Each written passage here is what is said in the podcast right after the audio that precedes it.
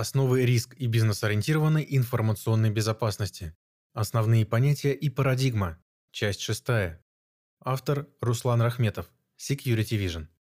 Рассмотрев предыдущей публикации основные технические и организационные меры, применяемые при защите информации, предлагаем читателям ознакомиться также и с другим, не менее важным аспектом как корпоративной, так и личной информационной безопасности.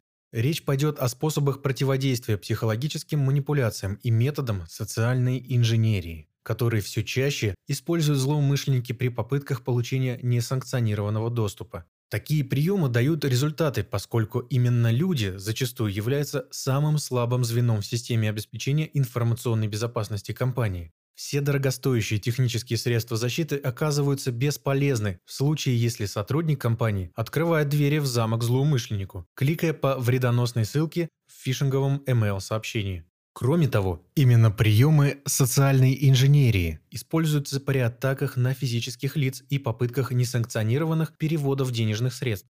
Мошенники звонят и пишут сообщения, представляясь друзьями, родственниками, сотрудниками банка или иной организации, всеми силами стараясь побудить человека сообщить конфиденциальные данные, предоставить доступ к информации, осуществить денежный перевод и так далее. В ход идут самые разнообразные способы – поделка адреса отправителя в email и смс-сообщениях, звонки с подменой номера звонящего, демонстрация детальных знаний бизнес-процессов и ключевых лиц компании или личных данных атакуемого, подмена голоса звонящего, многоходовые атаки с привлечением целых преступных колл-центров и прочее.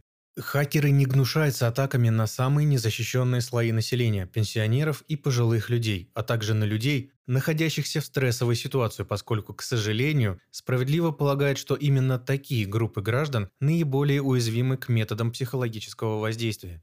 Излагаемые данные и сведения мы рекомендуем донести до как можно большего числа ваших родственников, знакомых, друзей, коллег, так как самый верный и простейший способ защититься от психологических манипуляций знать об их существовании и уметь их распознавать. Всем следует знать, какие бывают типы манипуляций, а их конечное количество. Более того, они давно описаны в специальной литературе и учебниках, а также освоить приемы противодействия. Иными словами, кто предупрежден, тот вооружен. Итак, приступим. Согласно классическому определению, психологическая манипуляция – это тип социально-психологического воздействия, представляющий собой стремление изменить восприятие или поведение других людей при помощи скрытой, обманной и насильственной тактики. Цель манипуляции – заставить объект манипуляции сделать то, что выгодно для манипулирующего, но не выгодно для объекта манипуляции. Главное свойство манипуляции состоит в том, что она должна оставаться незамеченной для атакуемого объекта манипуляции. Как правило, распознанный атакующий манипулятор не представляет большой опасности, поскольку лишается доверия со стороны атакуемого и более не воспринимается им всерьез. Все манипуляции базируются на слабостях и пристрастиях объекта манипуляции, ограничениях, стереотипах, социокультурных нормах поведения, потребностях объекта манипуляции, Слабости и пристрастия, фактически уязвимости в терминологии информационной безопасности, объекта манипуляции предварительно выявляются атакующим путем сбора максимального количества доступной информации об атакуемом. Далее атакующий давит на найденные болевые точки жертвы, например, угрожая минимизировать или, наоборот, обещая существенно расширить доступ к интересующему предмету и заставляет жертву выполнять выгодные манипулятору действия. Допустим, хакер, узнав, что один из IT-сотрудников банка увлекается игрой в онлайн-покер, отправляет ему фишинговый email с уведомлением о якобы крупном выигрыше в онлайн-казино, для получения которого требуется всего лишь перейти по ссылке, разумеется, вредоносной. Более простая атака – узнать о некоем компрометирующем факте из личной жизни высокопоставленного сотрудника и, угрожая обнародовать эту информацию, заставлять его сообщать внутрикорпоративную конфиденциальную информацию. Предварительные сведения об атакуемом могут быть получены из открытых источников, например, из социальных сетей. Однако, для успешной атаки манипуляторам зачастую и не обязательно собирать какую-либо дополнительную информацию об объекте воздействия. У всех людей есть общие болевые точки, такие как семья, близкие, какие-то материальные ценности, терять которые не хочется никому.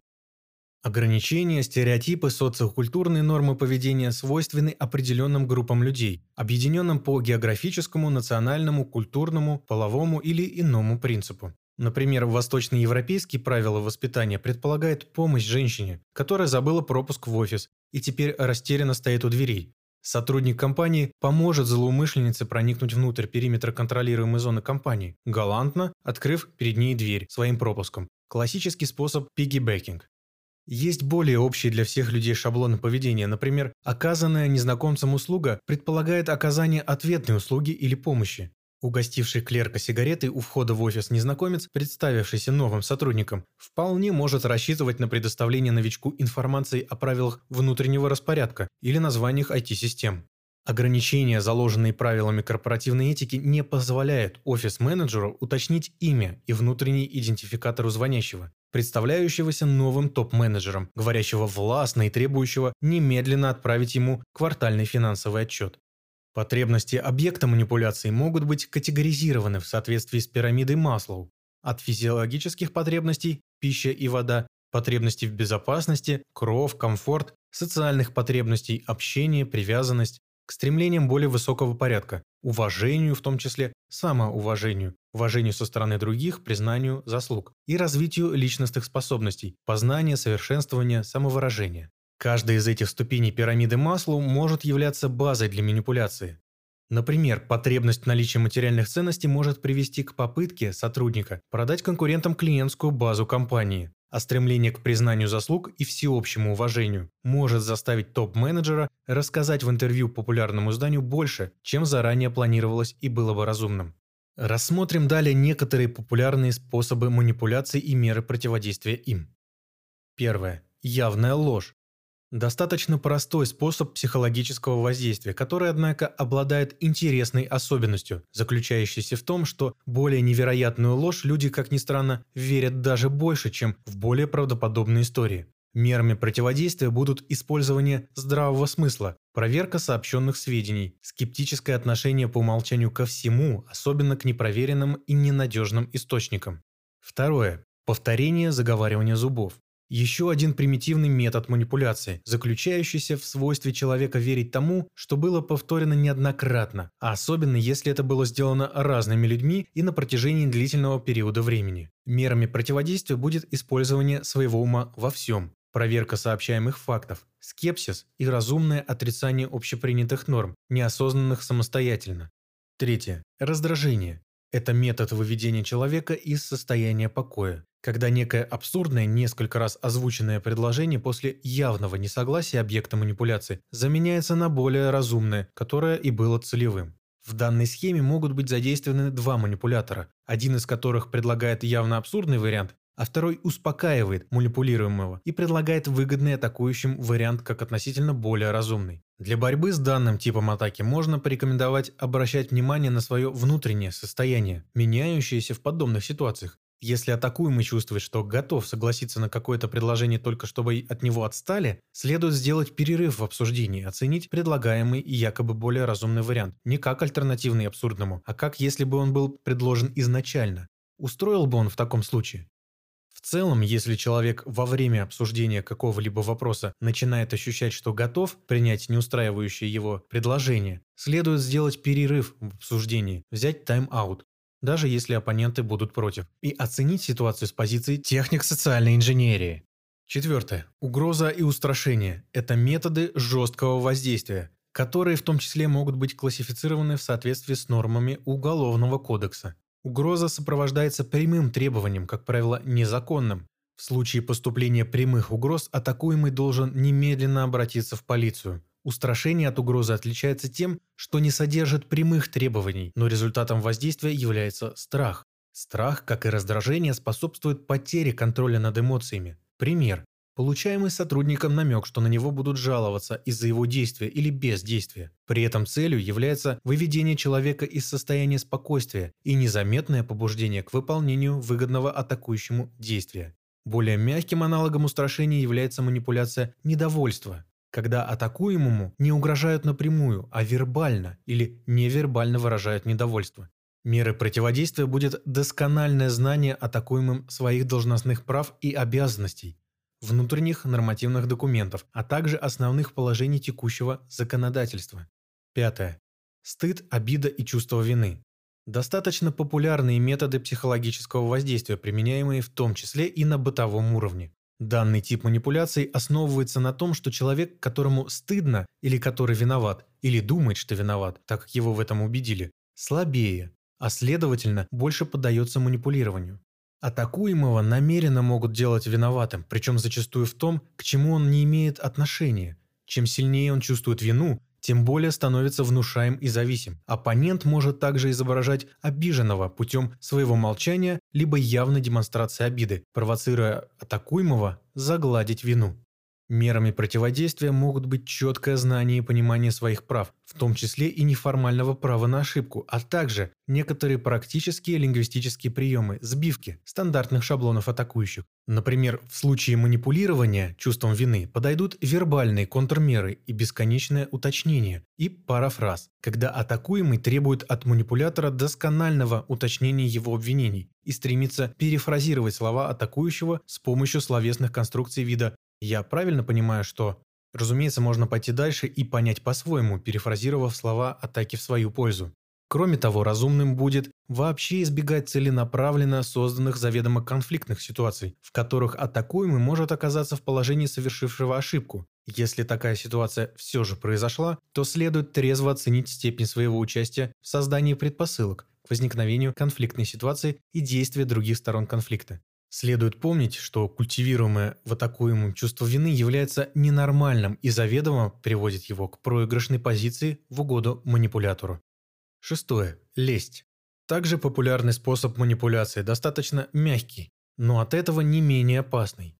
Его особенность в том, что зачастую объектами такого типа манипуляций становятся лица, занимающие лидирующие и руководящие посты, часто обладающие завышенной самооценкой. Смысл данной манипуляции заключается в воздействии на эго человека, при котором атакуемому сообщаются приятные ему сведения, в том числе выдуманные с целью заставить его подкрепить создаваемый образ действиями, выгодными манипулятору. Примером может быть лесть IT-администратору со стороны пользователя, который просит такого компетентного и крутого специалиста всего лишь скопировать пару файликов на личную флешку. Мерами противодействия будет трезвая самооценка, мерилами которой могут быть опыт работы, карьерный рост, достигнутые результаты образования, профессиональные сертификации. И опять же, лингвистические сбивки. Например, в ответ на очевидную лесть можно якобы отшутиться, сделав ответный зеркальный комплимент аналогичным качествам оппонента, дав таким образом ему понять, что его попытка манипуляции обнаружена. Седьмое. Жалость. Еще один мягкий способ манипуляции, при котором атакующий пытается вызвать жалость к себе, или наоборот, начинает выражать жалость по отношению к атакуемому. Например, Сотрудник может поведать душещипательную историю о забытом дома пропуске и работе по 80 часов в неделю с целью получения несанкционированного доступа в обход внутренних регламентов.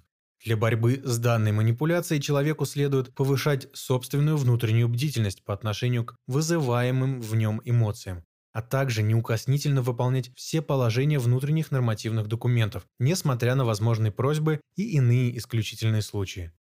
Восьмое. Неуверенность. Скорее тактика ведения спора, которую можно считать способом манипуляции. При использовании данной тактики манипулятор стремится нащупать область, в которой оппонент не очень хорошо разбирается, и далее играть на своем поле, делая упор на свои якобы экспертные познания в данной области. Разумеется, никаких глубоких знаний может и не быть, однако сбитый с толку атакуемый не сможет этого распознать, будучи уверенным в компетентности соперника. Мерой противодействия может быть тайм-аут, во время которого атакуемый сможет проверить факты, сообщенные якобы экспертом-манипулятором. Если же паузу не предоставляют, имеет смысл не давать поспешных ответов и обещаний, а перепроверить озвученное своими силами и в других источниках, предварительно запомнив сказанное оппонентом. Девятое. Доверие. Это способ использовать ранее сложившиеся отношения на благо манипулятора который рассчитывает, что предыдущий позитивный опыт общения жертвы с ним скажется на текущем восприятии ситуации. Психологический эффект прайминга. Данная манипуляция сложна для атакующего, так как требует определенных трудозатрат, а риск потери выстроенных отношений достаточно велик в случае, если манипуляция будет разоблачена. Контрмерой для атакующего может быть критическое отношение к людям, настойчиво пытающимся войти в ближний круг, и трезвая оценка их потенциальной, возможно, корыстной заинтересованности в общении. Десятое. Срочность. Это попытка вывести атакуемого из состояния равновесия жестким цейнотом, заставляя быстрее принимать решения и не давая времени на раздумья и анализ. Иначе говоря, оппонент будет торопить собеседника с ответом, ставя условия «сейчас или никогда». Данная техника активно используется хакерами при осуществлении попыток мошенничества, когда жертв ставят в искусственно созданные стрессовые условия, не давая времени одуматься. Например, мошенники звонят от имени банка и сообщают о том, что минуту назад якобы произошло несанкционированное списание денежных средств. И для остановки этой финансовой транзакции требуется немедленно сообщить звонящему данные банковской карты, иначе будет уже поздно. Меры противодействия может послужить правило не принимать никаких решений в спешке, не бежать за толпой. А если спешка искусственно создается, то следует наоборот, еще тщательнее все проверить. 11. Дозированная информация. Это сообщение атакуемому не всех фактов, а лишь тех кусков, которые выгодны манипулятору, то есть того достаточного минимума информации, который необходим, чтобы жертва приняла нужное атакующему решение. Сюда же можно отнести и метод ложной дихотомии, иллюзии выбора, когда жертве предоставляют на выбор два варианта решения, но они оба неверные, а верное решение не показывают вообще. Такие методы могут использовать, например, инсайдеры при обосновании получения расширенного доступа к информационным системам, когда якобы существует бизнес-необходимость в таком доступе. Однако, использоваться полученные привилегии будут совсем для других целей, например, для торговли персональными данными клиентов. Контрмерами могут послужить постоянная бдительность в вопросах интерпретации входящей информации, стремление проверить и проанализировать сообщаемые данные самостоятельно, развитие навыков логического мышления и повышение интеллектуального уровня. 12. Мнение вместо фактов. Это одна из часто встречающихся техник, когда манипулятор выдает свое мнение за факт и создает затем целую логическую цепочку из таких утверждений, которая с виду выглядит правдивой, но на самом деле ошибочна. Для борьбы с данной техникой манипуляции следует исходить из приоритета фактов над мнениями, а также стараться проверять все сообщаемые ненадежным источником сведения. 13. Авторитетность. В данном случае используется социокультурная норма поведения, предполагающая беззаговорочное доверие общепризнанным авторитетам. Например, звонящий офис-менеджеру злоумышленник может представиться новым акционером, говорить уверенным и властным тоном человека, занимающего высшую ступень в корпоративной иерархии. А далее Потребовать выполнить некоторые действия. Сообщить информацию, переслать файл, открыть недавно полученное письмо. Мерой противодействия будет четкое знание сотрудниками своих должностных прав, обязанностей и внутренних нормативных документов. 14. Стереотипы. Аналогично манипуляции авторитетность, данная техника базируется на шаблонах поведения людей, в соответствии с которыми якобы общепринятые мнения беззаговорочно принимаются и ни у кого не должны вызывать сомнений. Такая бездоказательная вера может сыграть на руку мошенникам. Так, при поступлении звонка якобы из банка предполагается, что клиент каким-либо образом должен подтвердить свою личность, например, сообщив звонящему менеджеру код из СМС-сообщения. Для борьбы с таким видом воздействия следует стараться всегда руководствоваться собственной логикой и здравым смыслом, не оглядываясь на заложенные социумом паттерны. Подводя итоги перечисления основных, разумеется, далеко не всех, способов психологических манипуляций, стоит еще раз назвать основные типы мер противодействия. Первое.